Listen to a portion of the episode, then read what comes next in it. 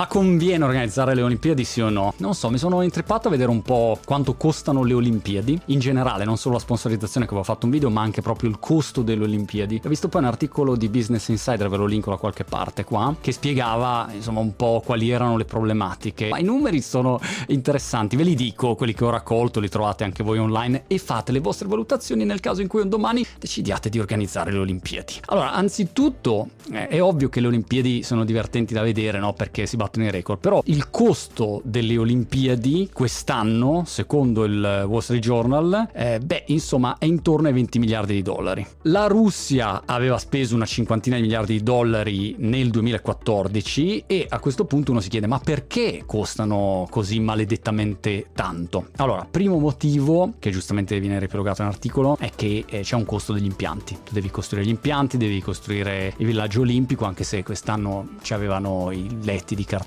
so, però insomma ci sono tutta una serie di costi proprio di struttura. E uno studio di Oxford ha esaminato le precedenti 5 Olimpiadi e ha visto che i costi relativi allo sport erano in media di 12 miliardi, mentre i costi non sportivi come il trasporto e la sicurezza costerebbero ancora di più. Quindi hai tanti costi collegati, non è soltanto la gara di per sé. Poi probabilmente c'è anche il solito problema del budget che sei super ottimista e pensi di spendere una cifra e ne spendi un'altra. Ad esempio Tokyo doveva costare tipo 7 miliardi e mezzo di dollari, ma in ritardo di un anno per il Covid, boom, ha aumentato di 2 miliardozzi e 8, quindi diciamo 3 miliardi in più, sorpresina, cadeau eh, per il Covid, per cui non è facile stimare e hai tanti record negativi insomma nella storia. Poi l'altra cosa interessante è che le entrate, chiaramente uno dice, però la vendita dei biglietti, il turismo e gli sponsor nel momento in cui hai il Covid te li assottiglia come entrate, per cui c'è quel problema lì. Altra cosa che fa notare Business Insider, il grosso della torta se lo piglia il CIO, cioè prendeva il 4% negli anni 90 sulle entrate televisive e poi a Rio cuccava il 70%, no? Quindi hai il problema che tu come organizzatore ti sbatti di bvutto, però poi non porti tantissimo a casa. L'articolo chiude con questa considerazione, insomma, che vi riporto, poi fate voi la vostra valutazione, eh, sempre meno città fanno a botte per organizzare, probabilmente mettendo insieme un po' tutti i pro e tutti i contro. E il calcolo era che nell'estate 2004 c'erano 12 città in gara